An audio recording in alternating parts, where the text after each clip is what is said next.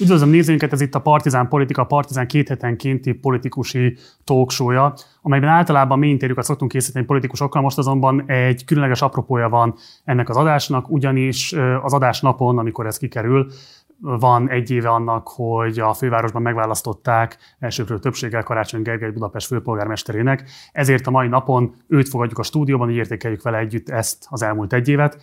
Szervusz Gergő, köszöntelek a stúdióban. Szervusz. A esetleg nem régóta követő nézőink részére mondom azt, hogy mi megállapodtunk egy, idő, egy pontban azon, hogy tegeződni fogunk, úgyhogy ezért van a megszólítás így. Gergő, a csapjunk a közepébe. Jó.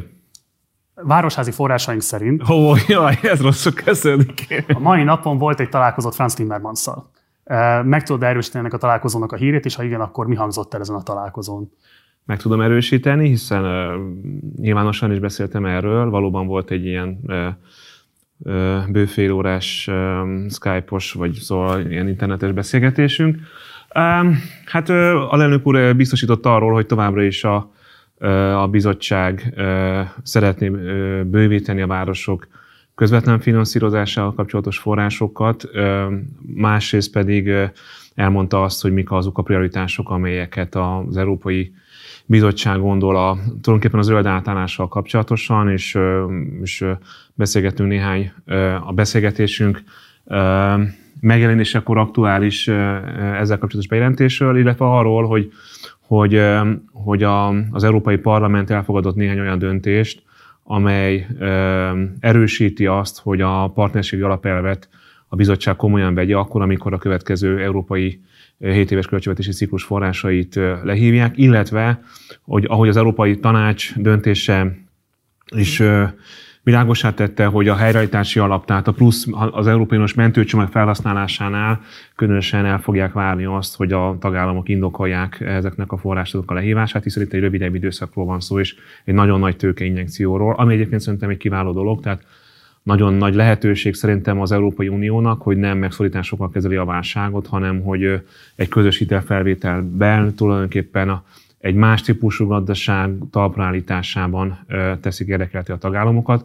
Budapest tele van kiváló ötletekkel, hogy mire költenénk ezt a pénzt, de éppen a szeptember végi fővárosi közgyűlés fogadott el egy ilyen, egy ilyen fejlesztési stratégiát, amelyben rengeteg olyan projekt elem van, amely tökéletesen illeszkedik az Európai Uniónak abba a célkitűzésébe, hogy a zöld gazdaságba fejlesztünk. Itt van egy konfliktus, amely egy kicsit alul tárgyalt nyilvánosságban, nem biztos, hogy teljes egészében átlátható még a politikát közvető nézők számára sem. Ugye ezt tegyük helyre. Ugye itt van a Budapesti Fejlesztési Központ, amit ugye a Fűriás Vitézi tandem alárendelt a kormányzat, miközben zajlik a verseny azért, hogy ugye a jogállamisági kritériumokat most ezekhez a kifizetésekhez fogják majd kötni, és mintha úgy tűnne, hogy Orbán Viktorik arra játszanak, hogy a BFK részére allokálja majd az Európai Unió ezeket a forrásokat, ezzel megkerülve esetlegesen a városházát. Ugye Jávor Benedek tavaly, vagy múlt hónapban, múlt héten, bocsánat, adott interjút a Magyar Narancsak, amelyben kifejtette azt, hogy milyen lobby tevékenység zajlik Budapest érdekében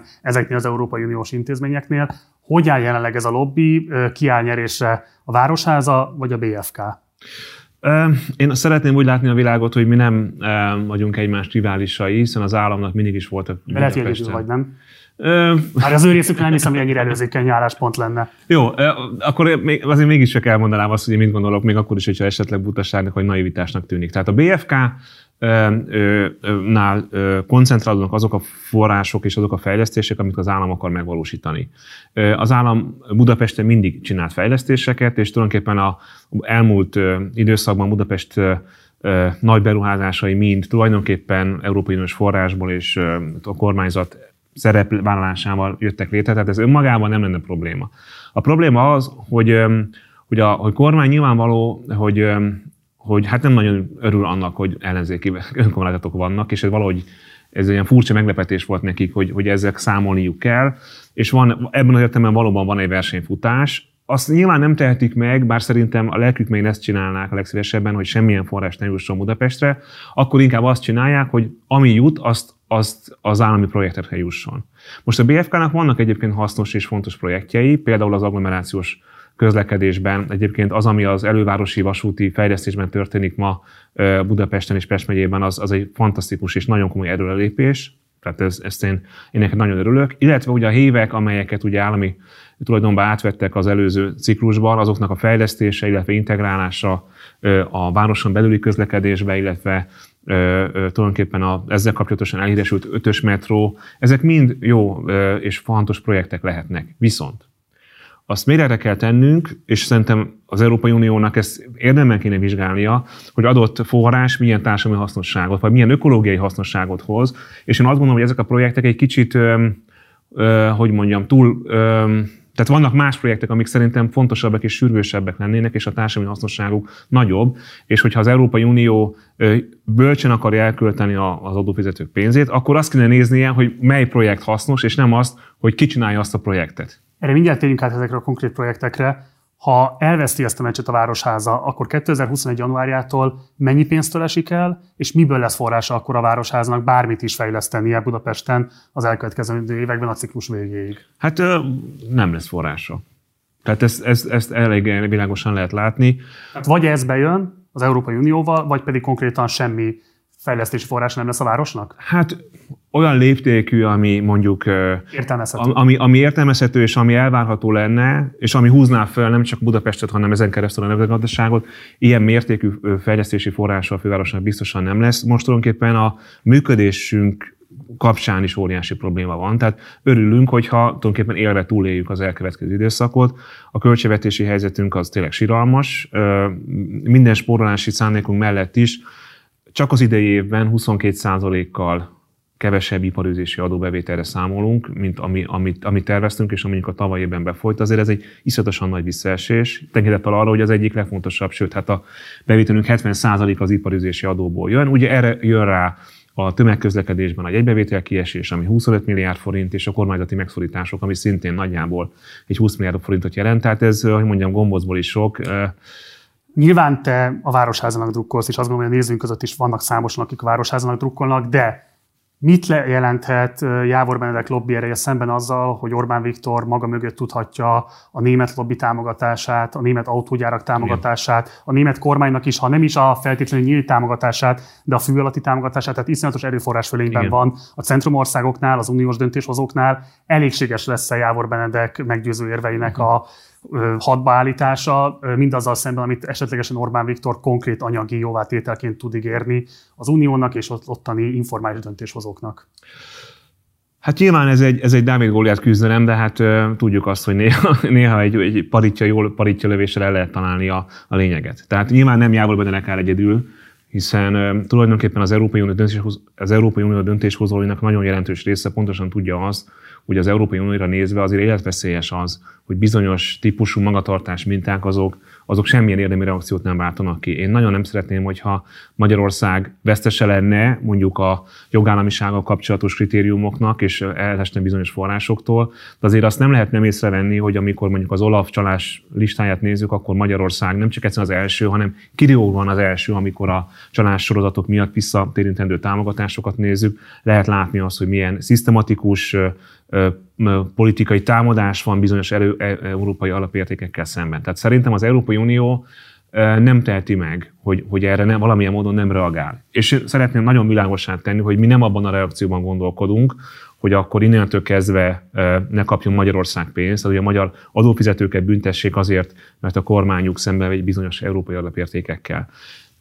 Egy lehetséges válasz az, hogy a városok között nem finanszírozását növelik. Mi nem gondoljuk azt, hogy hogy az Európai Unió, ami egy konszenzus elven működő, éppen ezért viszonylag lassan reáló gépezet, az, az, az egyik pillanatra a másikra hogy mondjam, átállítaná teljes mértékben a támogatási politikáját, és közvetlenül a, a lakosságot, vagy az önkormányzatokat, vagy a vállalkozásokat finanszírozná, de az, hogy ez a, ez a, ez a finanszírozási mechanizmus növekedjen, e, e, erre látunk erre utaló jeleket, és, és nagyon fontos pénzügyi alapoknál az Európai Parlament döntései ezt érvényesítik, de van egy másik szempont is, ahol, amihez nem kell óriási politikai rendszerváltás az EU-n belül, ez pedig a partnerségi alapelv. A partnerségi alapelv arról szól, hogy amikor egy kormány le akar hívni Európai Uniós forrásokat, akkor azokkal a partnerekkel, akik ezeknek a projektnek a sikeressége szempontjából nélkülözhetetlenek, például az önkormányzatokkal, kötelezően egyeztetnie kell. És ezek a partnerségi alapelv most számos európai parlamenti döntésben éppen pont a Jávor Medenekék által előkészített jogszabálycsomag révén és egy nyilván kiterjedt lobby tevékenység révén, ezek bekerültek parlamenti döntésekbe. És persze tudjuk, hogy hogy mondjam, ebben az európai Bermuda háromszögben, ahol néha eltűnik a lényeg, nem az Európai Parlament a legerősebb szereplő, ami köztünk szóval azért elég abszurd, hiszen őket közvetlenül erre a feladatra választották, de hát ugye a tanácsban lehet vétózni. Viszont az Európai Tanács legutóbbi döntésen egy olyan kompromisszum született, ahol azért a, a teljes konszenzus elv bizonyos kérdésekben felfüggesztésre került, tehát nem biztos, hogy a magyar kormány, akár a lengyel kormányon közösen meg tud vétózni mondjuk az Európai Parlament által érvényesíteni akaró szempontokat. Úgyhogy azt gondolom, hogy ez, hogy ez nem dőlt még el, ez a csata, és nem csak, ne csak abban mérjük le, hogy, hogy vannak-e közvetlen források, ezeknek a szintje biztosan növekedni fog, de nem olyan mértékben, ami alapvetően meghatározná mondjuk Budapest fejlődési lehetőségeit, de a partnerség alapelvet a bizottság komolyabban veszi, például a, a, az operatív programok elfogadásánál, azért az Budapestnek, és szerintem az egész országnak még sok pozitívummal járhat. Térjünk vissza a nagy projektekre, és térjünk vissza a BFK szerepére. Nézzük meg három konkrét ilyen projektet, és nézzük meg, hogy abban milyen álláspontot tudsz te képviselni, és lehet-e valamilyen együttműködés a BFK-val. Ott van a Galvani híd, amivel kapcsolatban hogy évvégéig kell egy tervpályázaton a lakosságnak kiválasztani azt, hogy melyik eljárással érte leginkább egyet. Ugye a kiserdővédők, akik egyébként a kampányokat is támogatták, ők egyikkel sem értenek egyet, és azt kérik, hogy ezt ebben a formában ne valósítsa meg a BFK. Ebben kevésé tűnik úgy, hogy lenne bármifajta hajlandóság a BFK részéről. Te milyen álláspontot képviselsz? Tartod az ígéretedet a kiserdővédők felé, vagy a BFK-val mész ebben a kérdésben? Tartom az ígéretemet Min, a Galvan... Bocsánat, ez, azt jelenti, ez mit jelent pontosan? Ez azt jelenti, hogy a Galvani híd kapcsán van egy, egy elvi vitánk a kormányjal, amely vita, amivel náluk van a pénz, egy egyenlőtlen vita. A mi álláspontunk szerint valóban kell a, a, ugye a déli városrészben új hídat építeni, de ugye szerintünk ez az Albert Farbai híd, tehát lejjebb kellene megépíteni. Nem véletlenül hívják nagyon sokan a Galvani hídat Garancsi hídnak, tehát itt van egy szerintem egy beruházói érdek, illetve nyilván a déli városkapu központ, ami az egész atlétikai világbajnoksággal és tulajdonképpen egy ilyen lopakodó olimpiai városfejlesztési stratégiával tulajdonképpen a kormány oldalt a Galvani híd mellé eh, vitte ebben a szakmai vitában. A vita több felől is nézhető, az egyik a kiserdő, a másik pedig, eh, és ez egy nagyon fontos elem, és van egy másik, amit én hozzáraknék, az az, hogy ez a híd tulajdonképpen egy, egy, eh, egy azt a funkciót szolgálja, hogy, hogy kisebb hogy mondjam, kevesebb autónak kelljen megkerülni a fél várost, hogy eljusson A-ból B-be, vagy pedig forgalmat generálunk a városban ezzel kapcsolatosan, és a BFK álláspontja, amit Vitézi Dávid egyébként meggyőzően képviselt a szakmai viták során, az arról szólt, hogy a Galvan híd, mivel közelebb van a belvároshoz, egy nagyon jó lehetőség arra, hogy a belvárosból kivigyük az átmenő forgalmat, és ilyen szempontból a város forgalmi csillapításának egy fontos eleme lehet. Mi elsősorban emiatt azért miatt tudnánk elfogadni a Galvani hidat, és tulajdonképpen a, az FKT, tehát a Fővárosi Közfeletések Tanácsa, ha jól emlékszem, februári ülésén, abban maradtunk, hogy a BFK kidolgoz a Galvani híd kapcsán, kapcsán több lehetséges alternatívát, főleg a Pesti oldalon merül fel a kérdés, hogy milyen út hálózathoz kapcsolódik a híd, és hogy akkor ezeknek a, ezek, ezekből választjuk ki azt egy társadalmi egyeztetés során, amit közösen el tudunk fogadni. És ha nem tudunk megállapodni, akkor, akkor elnapoljuk ezt a kérdést, és tulajdonképpen a Pesti oldalon az úthálózat érdemben nem változik a Galmani megépítése után akkor, bocs, ezt, ezt, ezt értelmezzük. Tehát akkor azt mondod, hogy a Budát Csepelen keresztül Pesttel összekötő híd oké, okay, ezen keresztül gyorsforgalmi út, ami több pályán keresztül rávezetni a forgalmat a reptérre, az nem oké. Okay. Hát igen, mert most igazából azt látjuk, hogy ahelyett, hogy az történne, hogy a belvárosból kihozzuk a forgalmat, most nagyon erősen az a félelmünk, hogy a lemulásról visszük be a forgalmat. Igen. Hiszen most az M, M1, M7 autópálya menne Ferihegy felé, és ott így lehet, hogy alagútban, hogy a, a kiserdőt csak félig kelljen kivágni, most hát ezt talán, nyilván igazságtalan vagyok, de hogy, de hogy tulajdonképpen egy, egy viszonylag jelentős beruházással levisszük a föld alá. Valamilyen erdőírtással együtt jár, amíg az hát, alagút kialakítása is. Nyilván, nyilván, és ráadásul hát nem nagyon sok pénzbe kerülne. És ezért cserébe kapunk egy tulajdonképpen a város peremén elhúzódó újabb autópályát, ami hát nem, nem, a, nem az a megközelítés, ami miatt mi ezt a kompromisszumot el tudnánk fogadni. Úgyhogy azt gondolom, hogy erről most elindult a társadalmi egyeztetés, én buzítok mindenkit, hogy mondja el a véleményét a BFK által elindított részvételi csatornákon keresztül. A kiserdővédők egyébként azt hiszem talán pont a mai napon, amikor beszélgettünk, kértek tőlem időpontot, hogy egyeztessünk álláspontot, természetesen meg fogjuk őket hallgatni. Nyilván ebben elfogult vagyok, hiszen az én kabinetfőnököm a kiserdővédő mozgalomból jött, tehát ebben az értelemben tehát mi természetesen csak olyan megoldást tudunk elfogadni, ami nem csak a kiserdő szempontjából, hanem a városi forgalomcsillapítás szempontjából is előnyös. Tudsz most ígéretet tenni, a kiserdő érintetlen marad? Hát, a beruház, ennek a beruházásnak a tekintetében? Jelenleg nincs olyan döntés, amiben a főváros partner lett volna, ami ezt megkérdőjelezni, és nem is gondolom, hogy, hogy, hogy ez ennek meg kéne változnia. Biodom. Miért húzzátok magatokra az előző városvezetésnek ezt a minden szempontból elszabott projektjét, és miért nem adjátok át pont ezt mondjuk a BFK-nak, hogy akkor tessék, tessenek ezt rendbe rakni, hogyha már úgyis egyébként maguk indították el. Egyébként ugye több szálon is a kormányzathoz fűződött, ugye Bán László volt a miniszteri biztos, amikor ez az egész elindult. Oké, hogy maga az állatkert volt a lebonyolító, de hát nyilvánvalóan ez egy oktroyált projekt volt abban az értelemben, hogy ezt nem az, az állatkert, mert ezt az állatkert menedzsment nem tudta megvalósítani, ez teljesen nyilvánvaló, hogy most már Persei Miklós is erről beszél. Miért foglalkoztok vele, miért veszitek a vállatokra ennek a terhét, és mi nem mondjátok azt, hogy a kormányzat ezt oldja meg? Hát minden ezt mondjuk, mert azt gondoljuk, hogy a fővárosnak erre nincs pénze, hogy ezt befejezzük.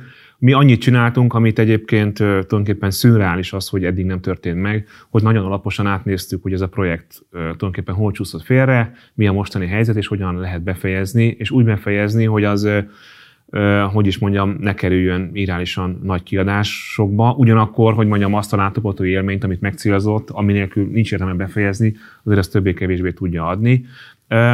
Azért nem szeretnék átadni, mert akkor a végén elindul egy kreatív gondolkodás, hogy akkor adjuk át a 150 éves állatkertet is a Kóskárolyféle épületekkel, szóval nem szeretnénk ebben az utcába belemenni. Most mi azt csináltuk, hogy, hogy van egy, egy részletes, szerintem alapos megvalósításági tanulmány a befejezésre, ezt eltesszük a kormány asztalára, és, és, és megnézzük azt, hogy kapunk-e plusz forrásokat. Ezeknek egy részére már van ígéret, kormányzati ígéret, de abból nem tudjuk befejezni a beruházást, ez is az FKT ülésen lesz. Én azt gondolom, hogy ez egy borzasztó nehéz helyzet, akkor, amikor a Lánchídra nincs 5 milliárd forintja egyébként a fővárosnak, akkor nem felelőtlenség plusz 10 milliárdot még rákölteni erre a teljes romhalmazra, ami Biodom néven híresült el? Hát ugye elköltöttünk rá, egy, most fejből mondom nagyjából 60 tehát most mi a túr, hogy csináljunk vele? Hogy, tehát a világ legnagyobb fóliasát hát nem szeretnénk nézegetni, tehát ráadásul nem beszélve arról, hogy ami nem termel bevételt a biodom, addig óriási veszteség az üzemeltetése is, hiszen ahhoz, hogy... fog tudni egyébként olyan bevételt termelni, hogy eltartsa saját magát? Nyilván nem. Ö, de. A... Azt mondod, hogy ez egy szubficites projekt tud lenni? Azt nem mondom. Tehát azt, a pénz, azt az adófizetői pénzt, ami benne van, maga ez a, ez a beruházás szerintem soha nem fogja visszahozni. Az egy reális cél, hogy az állatkert és a biodóm együtt a saját bevételeiből el tudja tartani magát, és biztosítsa azt a szolgáltatást, amit, amit joggal elvárunk tőle. Eddig nem tudta az állatkert ezt biztosítani, az állatkert saját bevételei azok nem, azok nem voltak elegendőek a finanszírozásához, tehát volt minden, benne mindig plusz támogatás. Ez nem magától érthetődő, mert a magyarországi vagy az európai állatkertek tulajdonképpen ilyen, legalábbis ilyen nullszaldós, vagy éppen valamilyen szinten profit alapon működnek, tekintettel arra, hogy egyébként vannak ugye magánállatkertek, amelyek, és ehhez hasonló látványosságok Magyarországon is, amelyek a beruházóknak, a tulajdonosoknak bevételt hoznak, vagy nyereséget termelnek. És ez a tanulmány egyébként, amit készített a, a főváros cége, az egy nemzetközi kitekintés alapján arra, arra lyukadott ki, hogy tulajdonképpen az, ami egy nagyon fontos bevételi lába a legtöbb európai állatkertnek, az a vendéglátás, és a vendéglátásból származó bevételei a a budapesti állatkertek nagyon alacsonyak. Tehát igazából nem is arról van szó, hogy akkor még drágább jegyeket kéne adnunk az állatkertbe, hanem jobban ki kéne használni azt a lehetőséget, amit a vendéglátás kapcsán egy ilyen intézményt tud szolgáltatni. Tehát e, nyilván örülnénk, hogyha nem kéne ilyen csontvázakat e, kerülgetnünk. Ráadásul az igazsághoz hozzátartozik, hogy én annak idején zuglé polgármesterként én örültem ennek a projektnek, mert azt gondoltam, hogy, hogy ez egy olyan típusú beruházás, ami persze a liget közvetlen közelében van, de az alapvetően egy rozsdövezetben, egy aluhasznosított területen működik, segít arra, hogy Budapest a turizmusban valami egyedi újabb dolgot felmutasson, és a 150 éves állatkertünk, amely egy, egy történelmi műemlék gyönyörű épület együttes egy, egy másik arcot is kapjon. Nem gondoltam, hogy ennyire félre fog ez sikolni, vagy sik, szóval ki fog siklani ez a beruházás, és um, igazából egy nagyon fontos tanulság, hogy, és igazából ezt nem értem utólag sem, hogy, hogy hogyan alakulhat az ki, hogy ez az állatkert az egy, az egy intézmény, még csak nem is cég. Ugye a legtöbb állatkert egyébként cégformában működik, tehát lehet, hogy ezért is kicsit hatékonyabbak. Hogy hogyan lehetett egy ekkora beruházást mind a kormány, mind a főváros akkori vezetése részéről rábízni egy közmérődési intézményre, ami ehhez hasonló mértékű projekteket, de ennek még a tizedét sem valósította meg. Ez is egy jó kérdés, de szerintem az is egy jó kérdés, hogyha föl is épül ez az egész monstrum. Ennek az üzemeltetése ugye újság szak, író szakmai vélekedések alapján kb. 1 milliárd forint is lehet évente. Ha ennek a terhei mind a fővárosnál csapódnak le, akkor olyan gyárakkal kell működtetni ezt a helyet, ami tovább növeli azt a helyzetet Budapesten, vagy tovább erősíti azt a helyzetet, hogy ez egy ilyen kommodifikált szolgáltatások halmaza, a hozzáférhetőséget nagyon erőteljesen fogja megkérdőjelezhetővé tenni, 10 ezer forintos évekről beszélhetünk, vagy, vagy még többről adott esetben. Tehát, hogy valóban megéri-e az, hogy ennek az egésznek a politikai kockázatait te, illetve a ti kabinetetek viselje? Az szinte biztos, hogy az állatkert, hogyha megépül a biodóm és át tudjuk adni, akkor, akkor úgy fog működni, hogy, hogy a, hogy a biodómra külön jegyet kell váltani. Tehát valószínűleg el lesz választva az állatkert, a hagyományos állatkertől ez az intézmény. Nem tudom, hogy hány ezer forintos jegyek lesznek, ezt most őszintén mondom, de azt tudom, hogy elvileg, bár a működtetési költségek valóban magasak, azért ez egy irgalmatlan nagy épület. Egyébként valójában a János, ez szabad és szubjektív dolgot mondom, az, hogy ez mekkora ez az épület, a János hegyről látszik a legjobban. Tehát a közvetlen közelében nem látszik, hogy ez milyen grandiózus, tehát nyilván ez egy nagyon nagy léptékű beruházás, nagyon nagy működési költségekkel jár. Szerintem a turisztikai értéke, ha egyszer helyreáll a turizmus, akkor azért az egy komoly versenyelőny lesz Budapest részéről.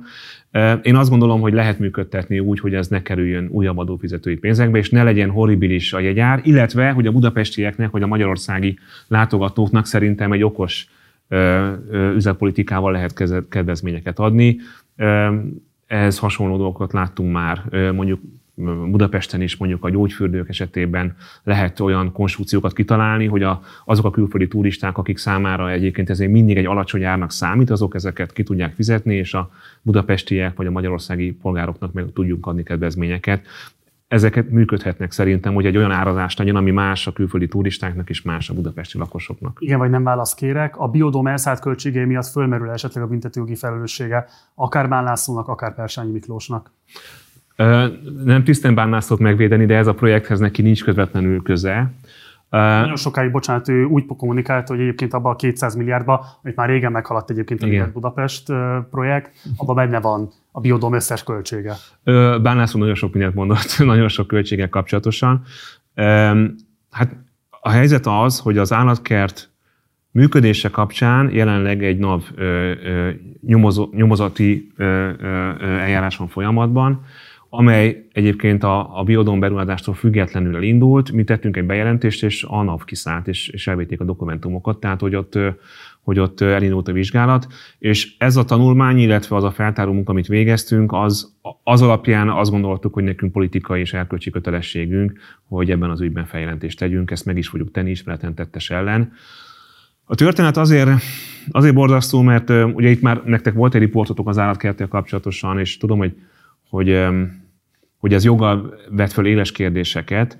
Én inkább igazából azt gondolom, hogy, hogy, hogy az volt az alapvetően rossz döntés, hogy egyszerűen nem lehet egy ekkora projektnek a menedzselését, nem lehet rábízni egy, egy, egy olyan intézményre, amelynek ebben semmilyen tapasztalata nincsen, és ennek súlyos árát fizette meg mindenki, és én sajnálom, hogy Persényi Miklós, aki egyébként szerintem egy jó állatkert vezető volt szakmai szempontból, az ő életművének a végére ez foltot ejtett én jó hiszemű vagyok, tehát nem, én, arra nem látunk utaló jelet, hogy, hogy itt pénzek eltűntek volna, vagy nem tudom, egyszerűen rosszul nem, volt.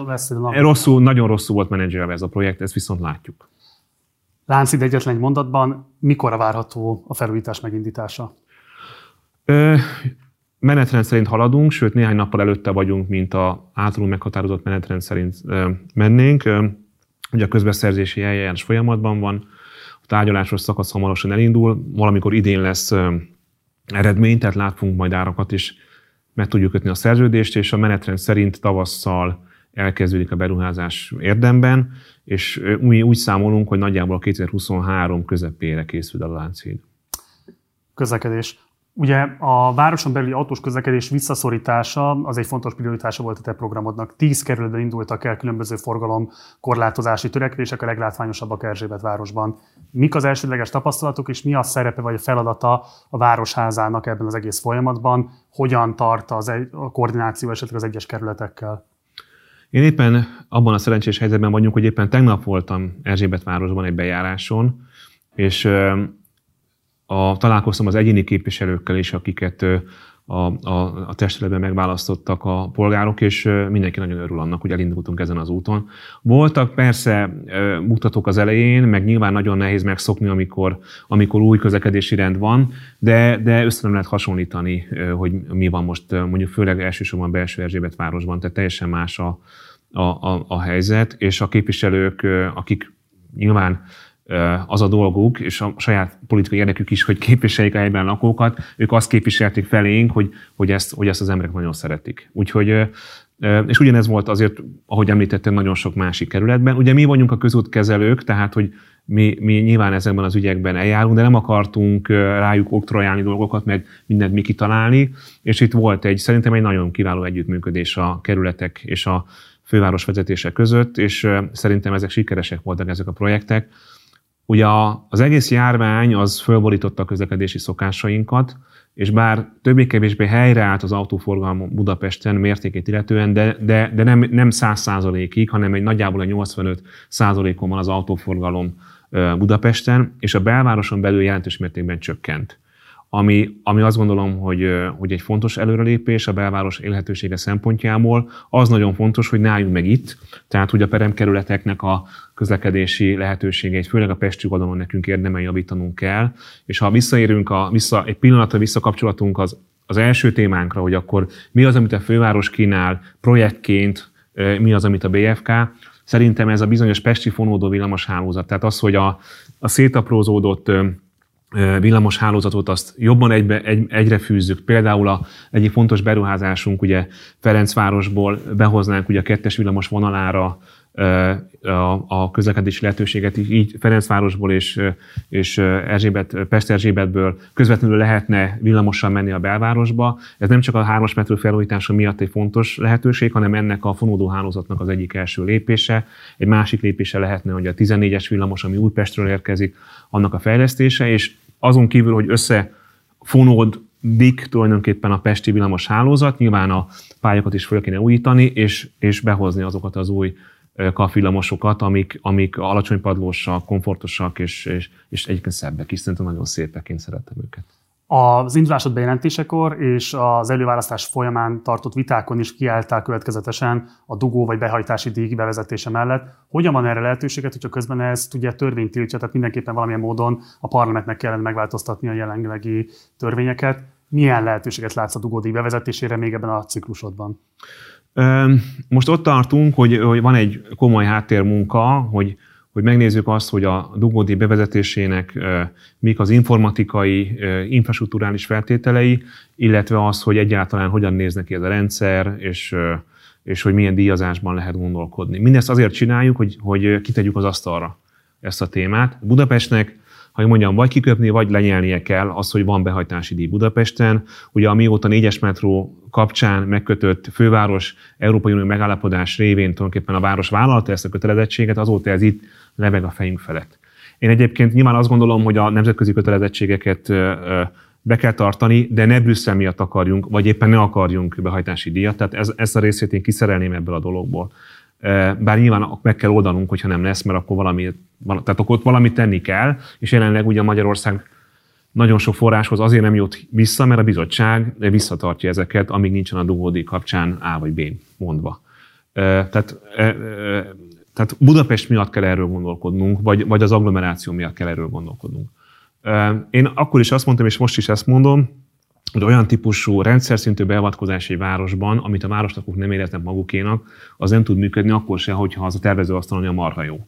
Ezért továbbra is azt gondolom, hogy a Stockholmi úton kellene járnunk, tehát mindenképpen egy népszavazással kell a fennmaradását vagy a bevezetését eldönteni. De ez nem történt még igazából a választás, mert az emberek kinyilvánították az akaratukat, nyilván eléggly markánsan lehetett látni, mit képvisel Tarlós István, mit képviselsz te. Ez igazából eldőlt 2019. októberében. Ö, igen, de, de hogy mondjam, én, én olvasok választási programokat, meg te is, meg nyilván sok budapesti olvas, de, de úgy érzem, hogy ezt... Minden alkalommal elmondtad. Ezt ki kell nyitni ezt a vitát szerintem újra, és mi arra készülünk, hogy úgy nyitsuk ki, hogy konkrétumokról beszélünk, és ez a munka előkészítés alatt áll.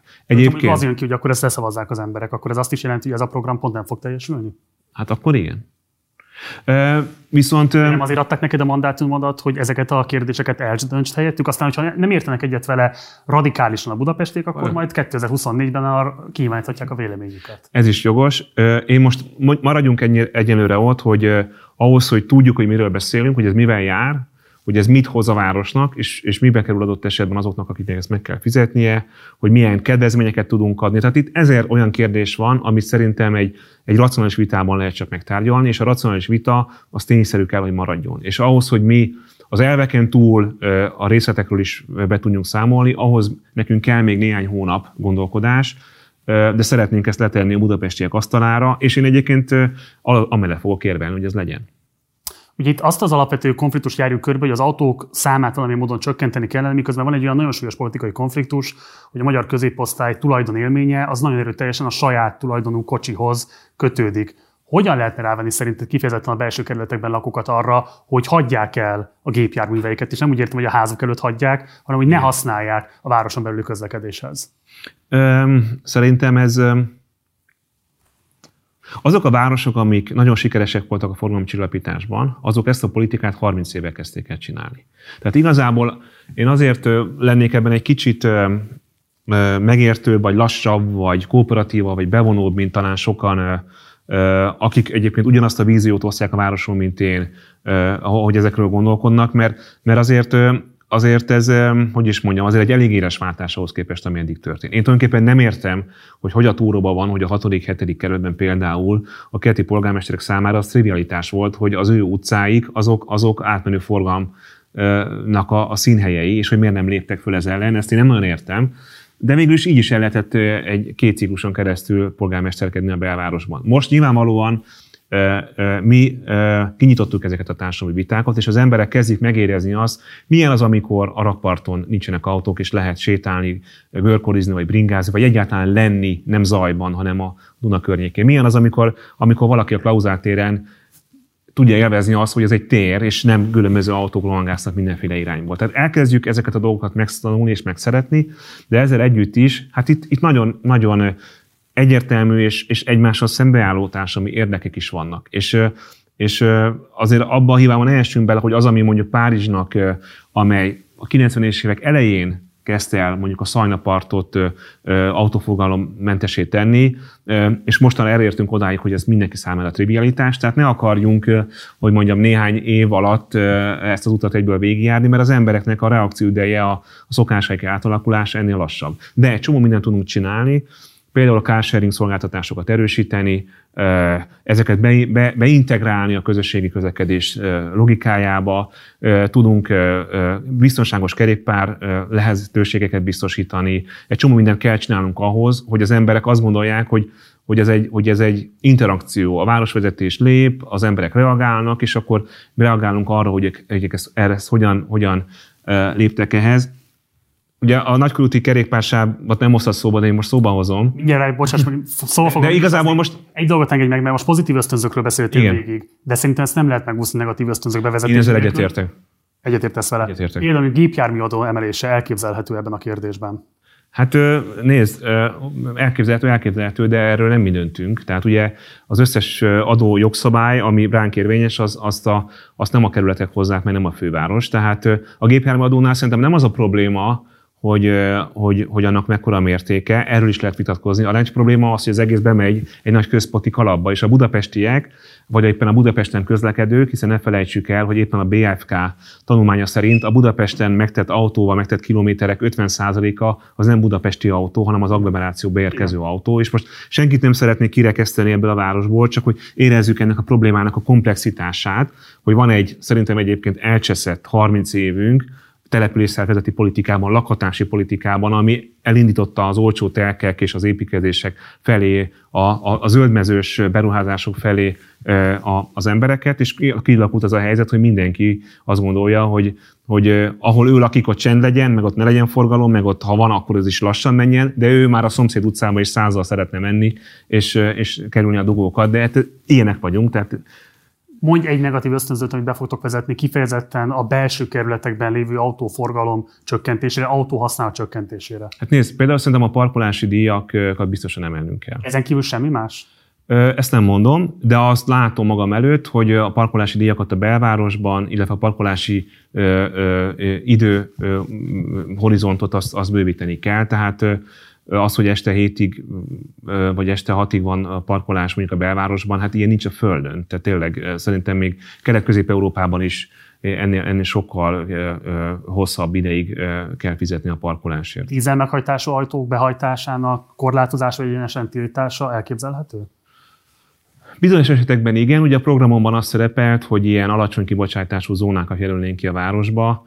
Azt gondolom, hogy, ez, hogy ez, ez, ez, ezt, is, ezt is meg kell fontolnunk, igen. Van egy nagy probléma, szóval ez, és tényleg ezekkel kell, kell valamit kezdenünk, tehát hogy Magyarországon nagyon, főleg a pandémia után még különösen, ugye meglódult a használt autókereskedelem, és jellemzően egyébként ugye ez magánimportos kereskedelem, ahol egyébként a, mondjuk Németországban vagy Európában nagyon olcsón megvásárolható dízel üzemi autók érkeznek be a városba, és tényleg nem szívesen dobálozok számok, amikor emberéletekről van szó, de mondjuk a, a koronavírus járványjal összehasonlíthatatlanul mértékben tizedeli meg, vagy teszi tönkre az életünket, például a levegő minőség. Tehát Budapesten... Ez milyen korlátozások várhatóak, hogy ezek az autók ne járjanak olyan rendszerességgel az utakon a belső kerületben, mint most? Szerintem az, hogy legyenek alacsony kibocsátású zónák, ahol bizonyos besorolású autókkal nem lehet behajtani, ez szerintem napirenden van. De akkor elmondom, hogy mi az, ami óvatossá tesz ebben az, hogy jelenleg ennek az elvárásnak a fővárosi önkormányzat nem tud megfelelni.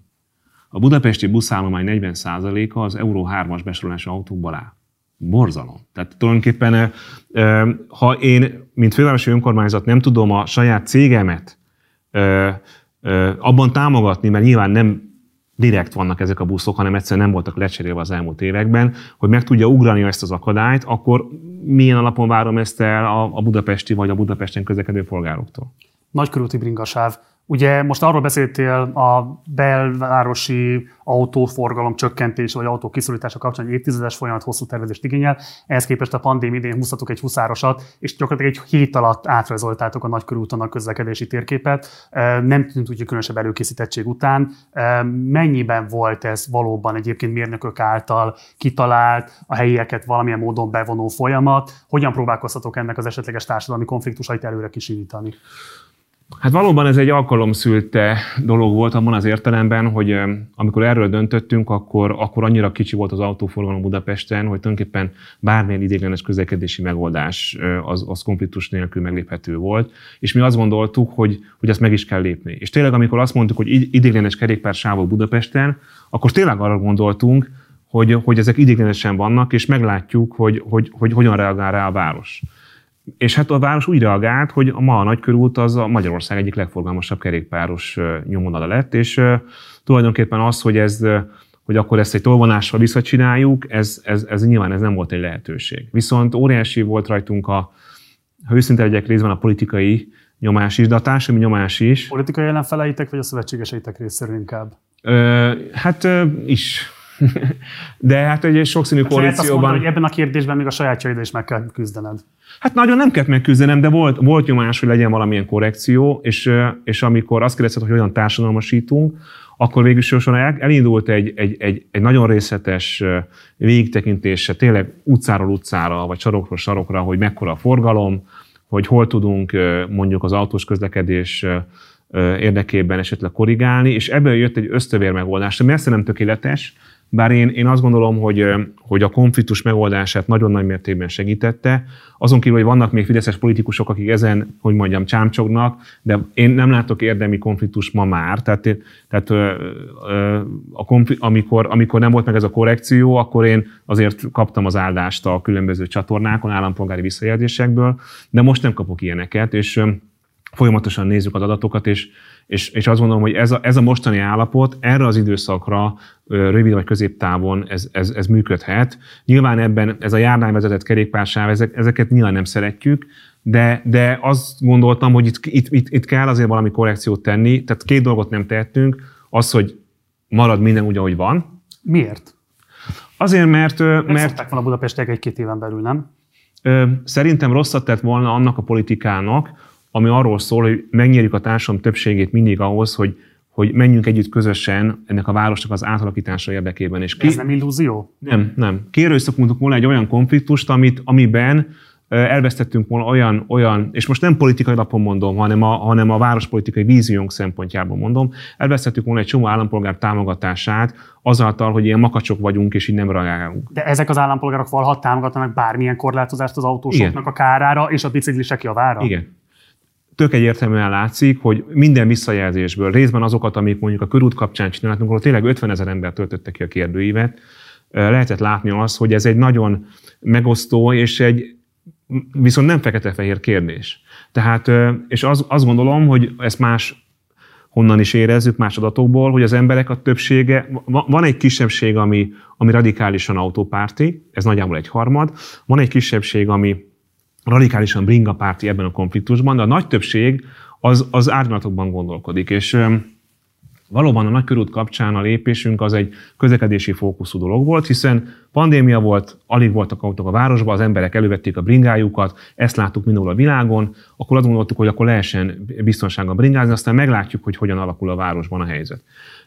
Viszont a nagykörút kapcsán ez egy rossz kérdésfeltevés, mert igazából akkor tudunk a nagykörút élhetőségéről beszélgetni, hogyha ezt kivesszük a közlekedési kérdések közül, mert a közlekedési fókusz marad, azt mondjuk, hogy a nagykörút az egy autópálya, vagy autópálya, vagy bringasztráda, akkor az egy rossz kérdésfeltevés.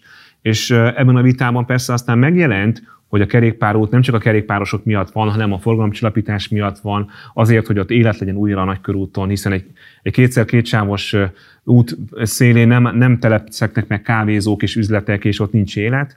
Éppen ezért kezdtük el a nagykörútnak a hosszú távú víziójával kapcsolatos társadalmi párbeszédet, amiből kirajzolódhat egy élető nagykorút, és akkor nem, nem, a, nem a bringások miatt lesz kevesebb autó, hanem, hanem mindenki miatt. Én most ide erre az interjúként a nagykörúti bringasával jöttem, és csak egy gyors kérdés ezzel kapcsolatban, hogy Jászai és a nyugati pályaudvar közötti szakaszon teljesen megszűnt. Tehát sem a járdán nincsen, sem az úton nincsen. Hol fogod húzódni a bringasáv? De ott nem is volt. Tehát igazából a, a az első körben is tulajdonképpen ott egy kicsit úgy el, elvesztettük a fonalat. A nyugatitól a Jászáig viszont van? Hát kerékpáros nyom van, tehát igazából ott, ott nem tudtuk átalakítani, itt rengeteg busz is megy, ugye a budai oldalra mennek át a Margit hídon, tehát azt is valahogy meg kell oldanunk, mert a Margit híd egyébként egy nagyon fontos kerékpáros ö, ö, ö, nyomvonal, és, és ott valóban a nyugati és a, és a Margit híd között ott egy kicsit ott elveszti az ember a fonalat ennek a nagykörút egészére vonatkozó koncepciónak része kell, hogy legyen, hogy azt, is, azt a részt is megoldjuk. Autókról már beszéltünk, beszélünk egy kicsit a klímáról, ami összefügg egyébként az autó használata is, de mielőtt erre ráfordulunk, vagy ahogyan ráfordulunk, gyakoroljunk némi szolidaritást a közszolgálatnak nevezett médiumok irányába. Úgyhogy hadd tegyem már fel azt a kérdést, hogy klímavészhelyzetet hirdettél ki. Szólnak-e a szirénák? Mikor fognak szólni a szirénák? A klímavészhelyzet nyilván nem a szirénákról szól, hanem arról, hogy tudatosítsuk azt, hogy, hogy, hogy, hogy a város, az országunk, a bolygónk milyen nehéz helyzetben van. A klímavédelem területén nyilván az egy, az egy, az egy komplex gondolkodást, egy nagy szellemi átalakulást feltételez. Mi annyit tudtunk csinálni, hogy az összes olyan beruházást, amit megörököltünk, hiszen nyilván az első ciklusban az ember, vagy talán az első ciklus első felében mindenképpen tulajdonképpen a megörökölt beruházásokat menedzseli tovább. Ezeket mindet ránéztünk abból a szempontból, hogy kiállják-e a klímavészhelyzet kirdetése utáni jogos elvárásokat. Ide akkor engedj meg egy kérdést, mert ugye erről kevesebben szoktunk beszélni, hogy a klíma kérdés az alapvetően egy épületenergetikai kérdés, pláne Budapesten, ahol a kibocsátás kétharmad egyébként a fűtésből származik. Igen Mit tudtok tenni kifejezetten ebben a vonatkozásban, például ezeknél a projekteknél? Hát azt, ami, ami, ami szerepel a, a tehát, de most csak le, bezárva a gondolkodásunkat, ugye rengeteg közpark átalakítást leállítottunk, újra terveztünk, fakivágásokat minimalizáltuk azokra a fákra, amelyeket mindenképpen ki kell állni, de igazad van, a nagy kérdés az, hogy mi lesz a budapesti lakásállománynak az energiahatékonyságával. Ez a legnagyobb kérdés. Ugye az én programomban az szerepelt, hogy hogy létrehozunk egy olyan, egy olyan klasztert, ami ezeket a beruházásokat ösztönzi, és éppen a mai tárgyalásomon Franz Timmermans úrra pont az egyik téma az ez volt, egyik legfontosabb téma. Az Európai Bizottság ebben a, ebben a zöld átállás programban rengeteg pénzt fog erre fordítani, és megnyílik egy csomó lehetőség. A fővárosi önkormányzat ö, elsősorban ezeknek a forrásoknak a becsatornázásával, és egy ilyen az építőipari szegmest érdekeltétevő tulajdonképpen ilyen klaszter kialakításával tud ebben segíteni. De hogy, ez, hogy ebben, ebben komoly előkészítő munka volt, és szerintem már a, jövő, azon a héten, amikor ez a beszélgetés megjelenik, akkor már látni fogjuk az Európai Bizottság tervét ezzel kapcsolatosan. Szerintem lesz érdemi forrás Budapesten. De akkor egy pillanatra erről beszélünk, mert ahhoz, hogy, az, hogy a CO2 kibocsátást érdemben csökkenteni lehessen, az az épületek egyharmadát kellene átalakítani. Ez nagyságrendileg 1000 milliárdos tétel Igen. a szakértők szerint, aminek a harmadát kb. 1 milliárd eurót az önkormányzatnak kéne állnia, hogy a program a Planel programhoz hasonlóan sikeres lehessen van ennek realitása? Lehetséges ennyi pénzt az Uniótól beszipkázni a Budapestnek? Szerintem igen. Én azt gondolom, hogy... Vagy a Franz timmermans például már beszéltetek is konkrétan mondjuk ilyen összegekről. A részleteit nem tudom még ennek a programnak, de tudom azt, hogy itt, itt óriási összegek fognak megmozdulni. Ugye, ebben a nagyságrendben? Igen, ebben a nagyságrendben. Ezer milliárdos. Igen, az a kérdés, hogy ebből... De igen, ezer igen, az a kérdés, az a kérdés, hogy mi jut el erről... És egész évben, bocsánat. Igen, igen, igen. Hogy mi jut el erről Magyarországra, meg Budapestre. Én azt gondolom, hogy a, a, az önkormányzatok, akik most tényleg anyagilag padlón vannak, valószínűleg szerény mértékben tudnak ehhez hozzájárulni, de azért azt ne felejtsük, hogy ezek a beruházásokban az a, az a, az a nagyon fontos ösztönző, hogy ezek nagyon gyorsan megterülő beruházások. Egy családi ház esetében mondjuk több mint tíz év kell ehhez, de hogyha mondjuk egy a, a, a támogatás mondjuk legalább egyharmada vissza nem térintendő támogatás, kétharmada pedig adott esetben visszatérintendő valamilyen kedvezményes kamat, akkor már átfordul, és nagyon sok ember azt fogja gondolni, hogy ez megéri. De egyébként én pont ma adtam át egy napelemparkot, ahol a BKV tölti a saját buszait, az egy 9 év alatt megterülő beruházás, tegnap előtt pedig egy másik napelemparkot, ahol a vízművek a saját vízmotorjait ö, ö, látja el belül energiával, és az is egy 9 éven megtérülő beruházás, amiből az következik, hogy az az elképesztő mennyiségi pénz, amit most Magyarország, ugye nagyjából ilyen 2500 milliárd forint értékű támogatás jön csak a helyítási alapból Magyarországra három év alatt, az, az, az rengeteg ilyen beruházást tudna inspirálni, ami egyébként ami egyébként nem csak ökológiai, meg klímavédelmi szempontból lenne nagyon előnyös. A budapesti háztartásoknak sok-sok milliárd forintja szabadulna fel, amit a helyi gazdaságban el tudnak költeni. Tehát ez egy ilyen pozitív spirálbe tudna indítani. Úgyhogy ezen nagyon rajta vagyunk, és a kollégáim Ámonada és mások, akik, akik együtt dolgozunk, próbálják ennek a, a, a struktúráját kialakítani. Mindjárt akkor már lakatási kérdésekre úgyis bejöttek. Idézek tőled, a non-profit lakásszektor hathatós növelésével megszüntetjük a lakatási válságot Budapesten. Milyen lépéseket tudtatok tenni kifejezetten az elmúlt egy évben a lakatási válság mérséklése vagy felszámolása érdekében?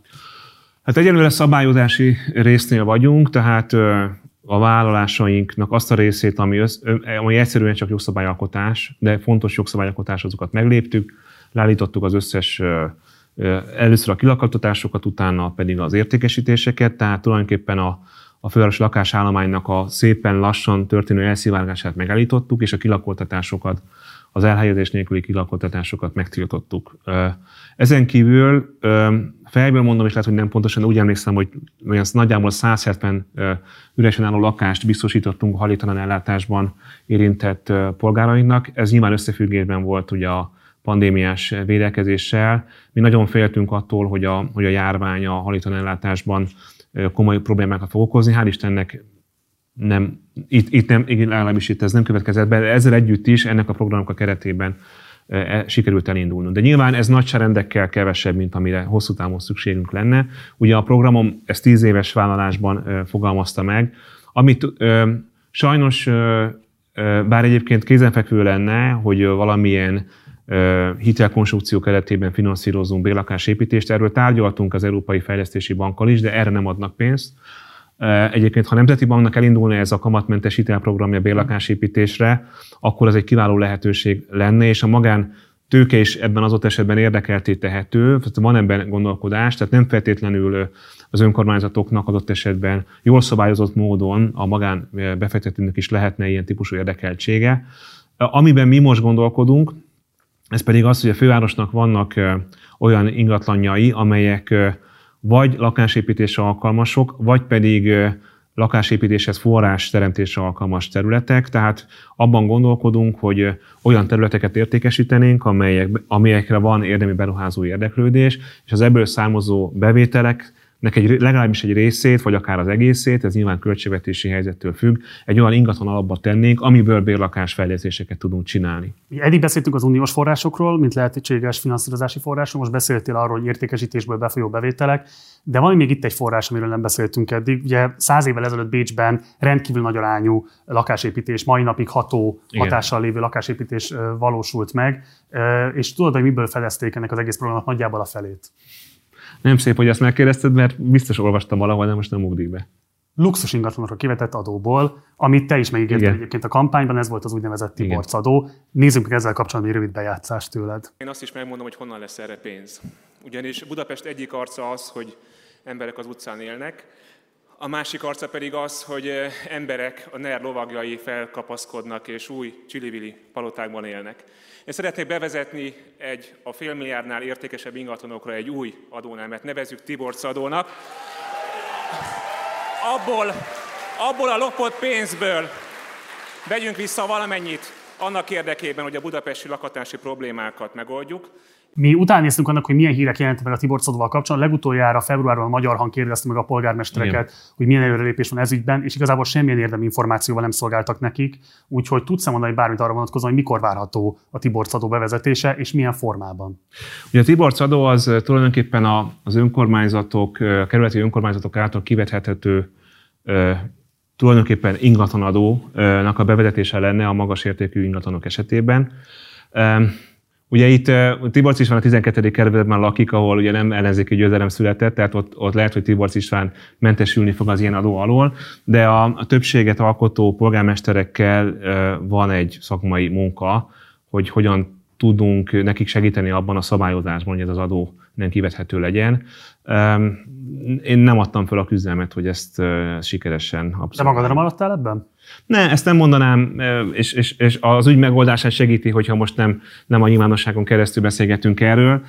Ez egy viszonylag bonyolult szabályozási kérdés, de meg lehet oldani, és hogyha van politikai szándék, akkor ez elindulhat. Akkor másként kérdezem, a több száz millió forint értékű luxus ingatlanokra kivetendő extra adóztatásból származhat-e olyan érdemi bevétel, amit rá tudtok fordítani például szociális bérlakásoknak az építésére? Ha lesz ilyen, akkor az a kerületeknél lesz. Tehát ez legyen, nyilván ők szerik be az adót, és, és ez én programomban az szerepelt, hogy ezt az adót lakhatási problémák megoldására lehet használni. Például a legtöbb kerület ahol változás volt, ott azzal szembesült, hogy borzasztó állapotban lévő bérlakásaik vannak, nagyon sok üresen áll. Én elsősorban arra fordítanám, de ez legyen az ő döntésük. Mekkora volumen lehet ennek a projektnek? Tehát hány lakás lehet bevonni így a szociális bérlakás szektorba? Annyit nem, mint amennyi Bécsben épült. Tehát van egy... Mag, az képest, amit Budapesten az elmúlt 30 évben, az képest so. lehet ugye ennek, igen, ugye ennek, a, ennek az adónak a maximális értékét a, azt hiszem most éppen 1860 forint per négyzetméter per év. Tehát azért ezt úgy kell elképzelni, hogy ez néhány százmillió forintot hozhat a kerületeknek, de hát azért az néhány százmillió forint az pontosan néhány százmillió forintot több, mint ami eddig volt. Ennél magasabb adóztatás nem lesz kivitelezhetőnek? Hát, hogyha a, parlament támogatja az ezzel kapcsolatos célkitűzéseinket, akkor ez megvalósulhat. Rád bízom, hogy ennek mekkora az esélye. De akkor itt egyszer vagy fogva a kerületek által, meg egyszer vagy fogva az országgyűlés által. Igen. Felelősségélet volt akkor ez? Hát én abban bíztam, hogy egy közös program és egy közös győzelem az, az elég mandátum ahhoz, hogy ebben az ügyben lépjünk, de ezt nem, nem engedtem el. kellett. Nem, nem, ezt nem mondom. Még nem, de... Még beszélgetünk. Még beszélgettek. Jó, társasházrendelet, mi lesz ez, ez ügyben? Társasházi rendelet, mire Igen. gondolsz? Ugye ígérted azt, hogy előírjátok, hogy a társasházak építés esetén az építetőnek át kell adni az önkormányzat részére néhány lakást, annak érdekében, hogy ezeket is lehessen szociális bérlakásként bevonni. Lesz-e ilyesfajta szabályozás? Kinél van ennek a lehetőség? Hát ez is, ez is ugye a kerületi rendeletalkotást feltételez. Megmondom őszintén, nem jutottunk még arra, hogy erről érdemben beszélgessünk. Elég sok ügyünk volt még, de, de azt gondolom, hogy ez, hogy ez például egy kevésbé konfliktusos módja annak, hogy bővítsük a bérlakásszektort.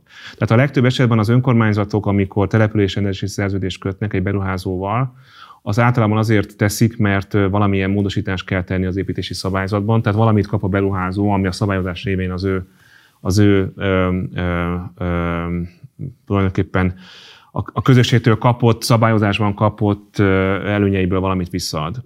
Általában a kerületek ilyenkor, vagy a települések országszerte valamilyen közterületen megvalósuló beruházást szoktak kérni cserébe, pedig szerintem a beruházónak is lehet abban érdeke, hogy ez, hogy ez tulajdonképpen azoknak a lakásoknak az egyike legyen, amelyeket ők maguk építenek. Úgyhogy ez a folyamatban van típusú kategória. Amiben erőteljesen ki vagy téve annak, hogy belátják ezt a szempontot, vagy sem ezek az építetők? Hát, Aki rájuk igen. rendeleti úton nem tudsz. Hát ezt, ezt meg kell nézni, hogy egész pontosan mennyit tudunk elmenni. Az biztos, hogy, hogy majdnem minden nagyobb beruházás kapcsán van településrendési szerződés. Tehát a legtöbb esetben a beruházó nem fogadja el azt, hogy éppen milyen típusú szabályozás van, és mondjuk az egyik kerület kapcsán éppen hagyd nem mondjam, hogy melyik, de hogy éppen, éppen abban az irányba gondolkodtunk közösen a kerülettel, hogy bérlakásépítést ösztönzésére adjunk módosítási lehetőséget, és a, a főváros ugye a keretszabályozásban érdekel, de most például a, az új fővárosi keretszabályozásnak az egyik módosítási célja pont az, hogy az egyik kerület egy beruházával alkuban bérlakásépítéshez kap. Hány bérlakás jelentene? Hát nem tudom megmondani, néhány tucatot jelent, de hát ilyen apró lépések is fontosak lehetnek. Másként kérdezem, ezen a beruházáson kívül tudsz olyan beruházáson, ami már most zajlik, és érintheti ilyen értelemben azt, hogy lehet ilyen következménye, hogy bővül ezen keresztül a budapesti bérlakásárlomány. Én nem tudok erről, de ugye a legtöbb esetben a kerületek építési szabályzatait kell módosítani, és azok általában nem jutnak el arra komplexitási szintre, hogy a, hogy a, hogy a budapesti keretszabályozást módosítsuk, de van egy konkrét az egyik kerületben konkrétan a, a fővárosi rendeletbe ütközött a, a beruházó és a kerület közötti megállapodás, és ott kifejezetten nagyon helyesen egyébként bérlakást kért a kerület a beruházóval való alkuban. Ugye eddig arról beszéltünk, hogy milyen pénzforrások kellene ahhoz, hogy ebben érdemben lehessen előre lépni, és bővíteni a bérlakás szektort, de ugye akkor vannak olyan kérdések, amelyek nem pénzkérdései, hanem szervező kérdése, például a fővárosi lakástársaság. Ebben milyen előrelépés történt az elmúlt egy év során? Hát őszinte leszek, viszonylag kevés. E, igazából a, a, azt nézzük most, hogy ott, ahol elindult ez a program, ott hogyan működik, és például Szombathelyen ott, ott elindult egy lakásügynökség program, ami tulajdonképpen ugye a magánpiacról hozna be az önkormányzat tovább vérlési joggal lakásokat, és annak a tapasztalatait nézzük és, és szeretnék ebben elindulni. Van egy szakmai munka még, de én nagyjából egy, úgy, úgy prognosztizálom, hogy egy fél éven belül fogjuk tudni ezt, a, ezt az intézményes keretet létrehozni. Egyébként ezzel párhuzamosan számos kerületben van ilyen típusú gondolkodás. Nyilván mi azokra a területekre fókuszálnánk, ahol, ahol a kerületeknek nincs ilyen szándékuk várhatjuk azt, hogy egy év múlva, hogyha esetleg visszajössz a következő Visszajövök, hogyha hívtok. Évet, akkor már meg fog alakulni ez a lakástársaság? Igen, azt gondolom, hogy igen. igen. A, nincsen, tehát a, a, a főváros most egy a lakás vagyonát egy, egy olyan a fővárosi vagyonkezelőn keresztül kezelés értékesíti, és, és ott van egy nyitottság arra, hogy, hogy itt intézményesen ezen változtassunk, és hogy elválasztjuk, ez egyébként nyilván nagyon más egy, egy, egy, egy más bérleményeket, meg lakásokat kezelni, mert teljesen más szempontok merülnek föl. Úgyhogy, úgyhogy azt gondolom, hogy nagyjából egy ilyen három-negyed fél év kell ahhoz, hogy ennek a szabályozását kialakítsuk. És az, hogy az elmúlt egy évben nem alakult meg, ez alapvetően a ti munkaszervezéseteket minősíti, vagy arról van szó, hogy a kerületek részérdekei szétszették az elérjányoló közös akaratot? Hát az utóbbi semmiképpen nem, itt, itt, itt, nincs, itt nincs hatalmi vagy politikai probléma, egyszerűen kapacitás probléma van. Tehát azért azt gondolom, hogy ha megnézzük az elmúlt egy évben elért eredményeket, és figyelembe veszünk néhány külső tényezőt, részben a járványt, részben a kormányzati hozzáállást, összességében szerintem nem állunk rosszul az teljesítésben. Tehát én ugye nem vezetek erős statisztikát, de azért amikor egy videóban fel kellett mondanom az összes intézkedésünket, akkor rájöttem, hogy nem szeretnék ilyen videót, mert olyan hosszú lesz, hogy senki nem nézi meg. Ugye amikor ott hagytad Zuglót és átültél a főváros élére, akkor egy fontos eredményeként hivatkoztál arra a polgármester időszakodnak, amit Zuglóban töltöttél, hogy 4 milliárdos plusszal hagyott hátra a kerületet. Helyes volt ezt a 4 milliárd forintot ott hagyni az új polgármester részére, vagy nem lett volna esetleg szerencsésebb ebből például valamilyen fajta bérlakásbővítést megvalósítani még abban az időszakban, ameddig ott vezetted azt a kerületrészt? Hát az egyik tulajdonképpen a Budapest legnagyobb bérlakásépítési programja most is Zuglóban megy, ugye egy közvetlen európai finanszírozási projekt részeként. Én azt gondolom, hogy, hogy Zugló az a kerület volt, aminek nagyon kevés megtakarítása volt, amikor én átvettem a hivatalt, hiszen az összes többi kerületnek sokkal nagyobb készpénzállománya volt. Azt kell mondjam, hogy, hogy persze nyilván el lehetett volna ezt költeni, de hogy az, hogy ez hogy maradt egy kis tartalék, az most nagyon jól fog jönni a kerületnek, mert borzasztó pénzügyi helyzetben kerültek a kerületek is ezáltal, és az, hogy a főváros még többé-kevésbé működik, az, az részben azért is van, mert ha nem is olyan mértékben, mint a Fidesz kommunikációban ez elhangzik, de azért volt egy olyan puffer, ami most segít minket ezekben a nehéz időszakokban, de egyébként nem biztos, hogy mi kihúzzuk ezt. A kerületeknél egyébként az ugranás sokkal nagyobb megtakarításokkal vették át az új polgármesterek a hivatalukat, és én arra, arra búzítom őket, hogy most ezeket a fejlesztéseket persze csinálják meg, de, de azért nagyon komoly problémáik lennének, hogyha nem lettek volna kerületi megtakarítások. Ugye nyáron újraindítottátok a fővárosi lakásrezsi támogatás rászorulók számára. Négy hónapja tart már ez a program, ez ugye az egyik olyan ígéret, ami mindenképpen Igen. megvalósult. Kérlek, hogy mondd el, hogy mik a tapasztalatok, mekkora ez a keret, amire lehet pályázni, és esetleg olyan nézőnk van, aki érintett és szeretne pályázni, hova fordulhat információkért?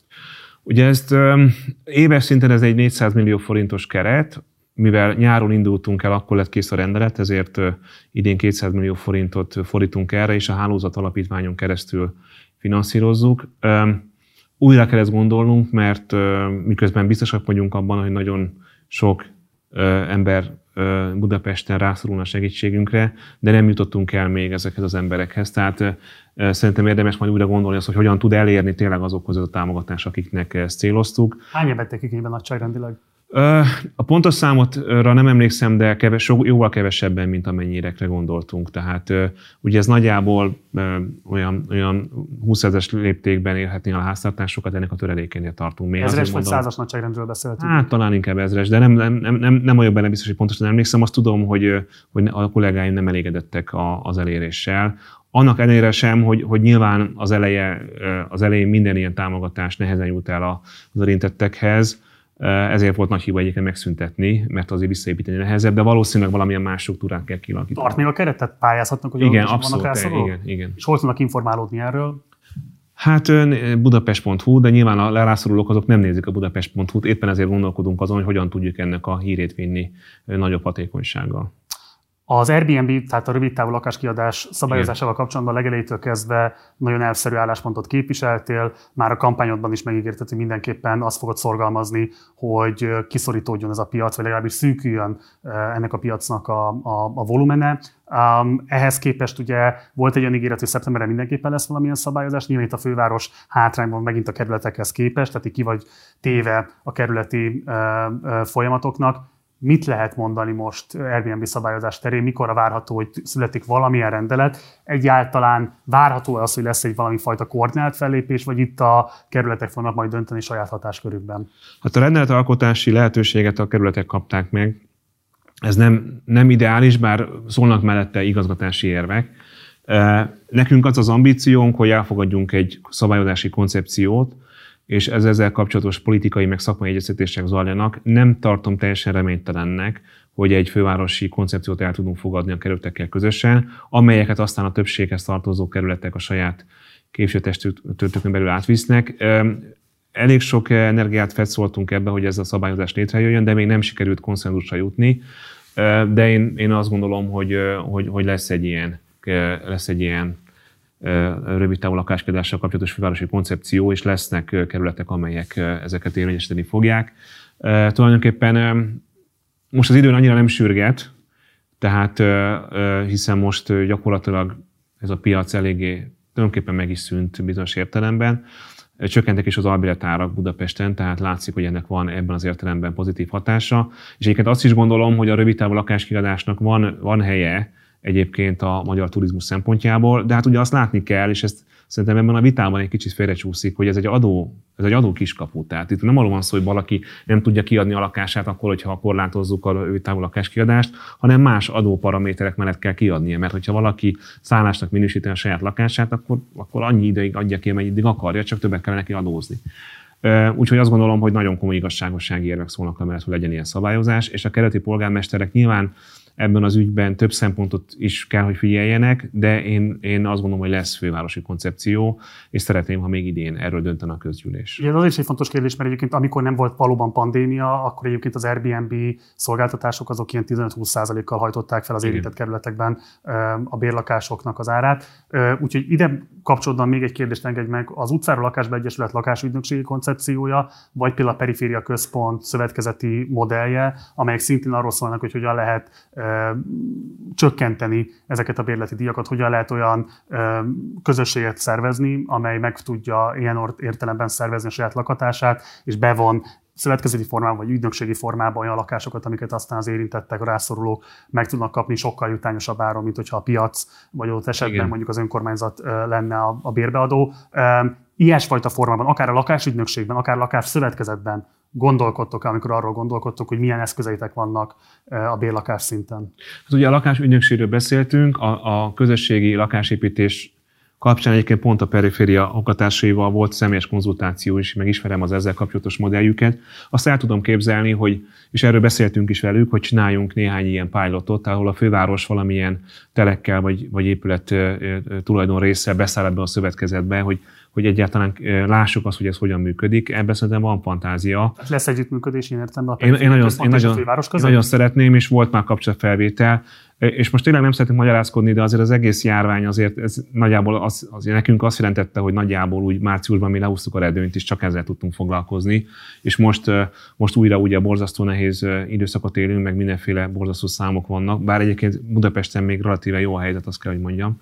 Szóval, szóval nem, nem, nem, nem a magyarázkodás része, csak egy csomó projekt egyszerűen tavasszal megállt, mert nem tudtunk ezekkel foglalkozni. De én ebben nagyon nagy lehetőséget látok, és éppen ugye most jelent meg az egyik tanulmánya a, a periféria központnak a, erről a modellről, és én ebben látok komoly lehetőséget. És az, hogy elinduljunk néhány pilot projektben, erről tulajdonképpen elkezdtünk beszélgetni, és már el is kezdtünk nézegetni azt, hogy vannak olyan fővárosi telkek, amelyek mondjuk vagyonelemként ebbe a fővárosba tud vinni. Száró kérdések. Ugye részben elismerik, részben pedig kritizálják azt az attitűdödet, hogy igyekszel konszenzusos megoldásokra törekedni, főként szimbolikus kérdésekben. Van, aki kifejezetten azt teti a szemedre, hogy konzervatív főpolgármester vagy. Ugye ilyen volt a trianoni megemlékezés egy percben, de akár mondjuk Demszki Gábor vagy Tarlós István díszpolgári címének a, a, a megítélése. Ezek számodra személyesen fontosak, ezek az intézkedések, vagy ez a fajta attitűd, avagy emögött van egy olyan politikai koncepció, amiről eddig nem beszéltél, és akkor viszont kérlek, hogy beszélj most róla. Hát aki gyártok hozzá koncepciót, de hogy ezeket én, én személyesen nagyon fontosnak gondolom. Egyébként, Miért? hát engem iszatosan zavar az, hogy például Trianonról a magyar közbeszédben általában beszélgetünk. Tehát, hogy nincs egy olyan megközelítése, ami, azt, ami nem a nem egy nacionalista elfogultságból tekint erre a dologra, de látja az ezzel lévő igazságtalanságot. Tehát szerintem egy, egy rendes, progresszív a, a szabadságjogokat és a, és a közösségek autonómiáját fontos nevű ember Trianonra nem tud más mondani, mint az, hogy, hogy, hogy elfogadhatatlan. És hogyha ez bármelyik másik néppel történne meg, akkor ugyanezt gondolnám, de attól, hogy magyar vagyok, az engem nem befolyásol abban, hogy, hogy a saját nemzetem kapcsán nem mondjam ki, hogy ez egy borzasztó rossz döntés volt, és hát borzasztó következményei is voltak. Tehát én, a, én azt az egyperces leállást én a Fejtő Ferenc szobornál töltöttem. Aki nem érti azt, hogy én mit gondolok Trianonról, akkor olvassa el Fejtő Ferenc Requiem egy hajdamolt birodalomról szóló csodálatos könyvét, és akkor érteni fogja. Fiatal érdeklődő egyetemistának indítottál programot Város Diplomácia Akadémia címen Budapesten. Miért pont ebben a témával, vagy ebben a témakörben próbáltak utánpótlást nevelni? Nem volna ez szerencsésebb esetleg, most mondok néhány példát, szociálpolitikai, urbanisztikai, közlekedésügyi vagy egészségügyi szaktudásokat szervezett formában átadni fiatal politikus palánták számára? Tehát, hogy egy ilyen olyan közszolga programot szervezni, ami mondjuk ilyen tudásokat diszeminálna a fiatalok körében. Miért a városdiplomácia Azért, mert itt, itt a kollégáim proaktívabbak voltak, mint mások, de hogy egyébként nagyon, ez nagyon jól működik, tehát nagyon, nagyon pozitívak a visszajelzések, és szeretnénk más területeken is csinálni, sőt, éppen tegnap volt egy ilyen telekonferenciám a visegrádi főpolgármesterekkel, és szeretnénk régiós szinten csinálni egy ilyen, egy ilyen, egy ilyen várospolitika képző programot, ahol, ahol diákcsere programokkal egymás városait is meg lehet ismerni. Tehát azt gondolom, hogy a, ma a fővárosi önkormányzat egy olyan hely, ahol bizonyos közpolitikákat ki lehet próbálni és meg lehet tanulni, és, és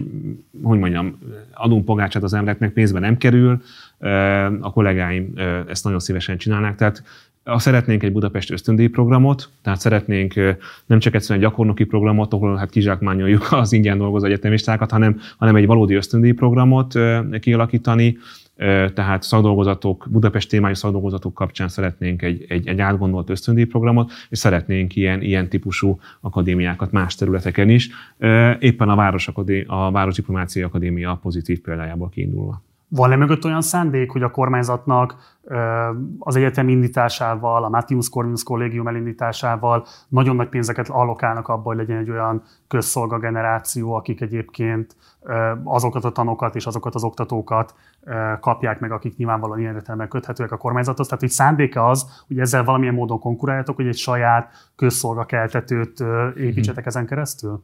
Hát olyan szándékunk mindenképpen van, hogy mi szeretnénk fiatalokat inspirálni arra, hogy adott esetben a fővárosi önkormányzatnál is dolgozhassanak, hogy elhelyezkedjenek. Ezt a már meglévő egyetemi képzések nem biztosítják a számotokra? Ö... Miben nagy többletet ez a képzés? Hát ilyen típusú képzés, ahol ahol gyakorlati jellegű ö, dolgokat meg lehet tanulni olyan emberektől, akik a városban dolgoznak.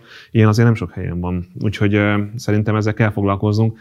Én nem nevezik be ebbe a versenybe, amit, amit mondtál, mert az erőforrásaink azok köztünk szóval nagyon egyenetlenek. De én azt látom, hogy a fővárosi önkormányzat környékén dolgozni, vagy tanulni, az sokak számára egy, egy, egy, egy nagy lehetőség, és ezt a lehetőséget mi szívesen megadnánk ezeknek a fiataloknak, meg saját magunknak is, hogy ezek a fiatalok aztán később a várost erősítsék, akár a hivatalnál, vagy a cégeinknél, vagy egyáltalán legyen egy, egy olyan, egy olyan kvázi a jó értelmevet elitképzés, ahol a főváros ügyeiben elkötelezett emberek vehetnek részt. És akkor azt várjuk, hogy további szakpolitikai területek is bekerülnek ebbe a képzési Igen. portfólióba. Igen. Jó, és zárásként hoztam neked egy felvételt még, úgyhogy ezt most nézzük meg. Hogyha egy mondatot kéne mondanom, hogy milyen város szeretnék, akkor én egy emberi léptékű Budapestet szeretnék. Egy várost, amely mindenkié, és a mindenki az embereket értem, nem az ingatlan befektetőket, nem a reprezentálni akaró politikusokat, nem a, tők, a térkő gyártókat, nem az autókat, hanem az embereket. De egy nagyvárosban is elvárható az, hogy legyenek közösségi tereink, hogy legyenek létező közösségeink, elvárható az, hogy legyenek a közösséget szolgáló praktikus dolgaink legyenek kutak, ahol vizet lehet inni, legyenek mosdók, ahol lehet menni, és az, hogy a város egy nagy megapolis is, az tulajdonképpen sok kisváros egymás mellé rendezve, és ahol az emberi létnek olyan triviális dolgai, például az, hogy lehet levegőt venni, az, hogy az ember nem vészel egy nagy kozmoszban, hanem vannak kisebb terek, ahol magára talál, az, hogy nyáron nincsen 50 fok, és télen sem vagyunk meg a lakásunkban, hogy vannak nincsenek emberek, akik, akiknek az utcán kell aludni, és hogyha mégis erre kényszerülnek, akkor nem bántja őket a rendőr. Tehát az embert a fókuszba. Azért választottuk ezt az idézetet tőled, mert ugye itt a városhoz való jogról beszéltél, ami nagyon absztrakt dolog, nagyon nehéz megfogni. De valójában arról szól, hogy hogyan lehet egyébként a városi tereket, közösségeket, szolgáltatásokat azok számára is hozzáférhető, tehát az ezekhez való hozzáférés az ne az anyagi helyzetnek a függvénye legyen. Mi az, amit fel tudsz mutatni ebből az egy évben, ami szerinted meghatározó, amiben a városhoz való jogot hozzáférhetőbbé, demokratikusabbá tudtátok tenni, tudtad tenni? Ugye említettem azt, hogy számos beruházást leállítottunk, és ott a klímavédelmi szempontokat hivatkoztam, de volt egy másik szempont is, az az, hogy, hogy újra tervezzük a lakosság igényeknek megfelelően. Az utcai hajléktalanság felszámolás érdekében elindítottunk egy programot, amit aztán a pandémia újra gondolt, hiszen akkor a kapacitásbővítés lett a legfontosabb. És persze vannak elmaradásai, például a nyilvános wc ügyében, ahol éppen néhány napja volt egy egyeztetés a, a, a, a város mindenkét munkatársaival, de hogy ebben a filozófiában szerintem elindultunk. A hármas metró felújítása kapcsán az akadálymentesítési programot végig fogjuk csinálni, ez a forrásokat tényleg a nem tudom honnan, de valonnan elő fogjuk szedni. Tehát én most kicsit úgy megszépen hallgattam, milyen szépen összefoglaltam itt, nyilván össze volt vágva azért, tehát ez egy hosszabb szövegből lett kiemelve, vagy jól látom, na mindegy.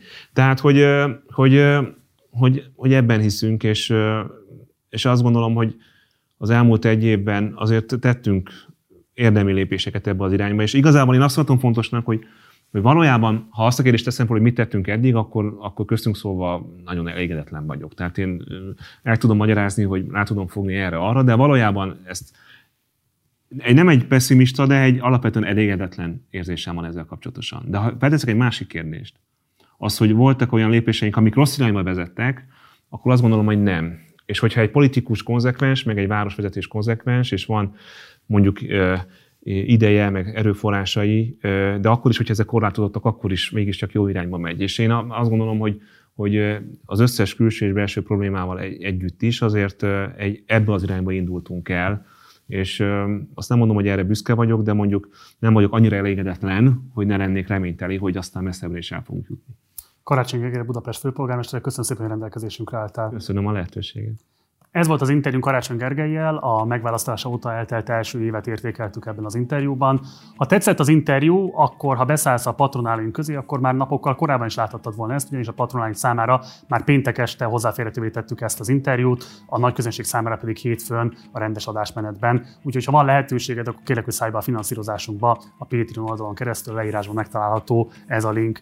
Ugyanígy kérem, hogy iratkozz fel mindenképpen a csatornára, eddig nem tetted volna, a like és a dislike gombok használtával fejez ki a véleményed, illetve ha van bármilyen kérdésed vagy észrevételed az elhangzottakkal kapcsolatban, akkor várunk a komment szekcióban. Van még egy Facebook oldalunk, illetve egy Facebook ö, csoportunk, az utóbbinak Partizán társalgó a neve, Ebbe is várunk, és ott is tudunk vitatkozni az éppen aktuális kérdésekről. Munkatársaim nevében köszönöm szépen a figyelmedet, hamarosan érkezünk egy újabb adással, addig is, ciao.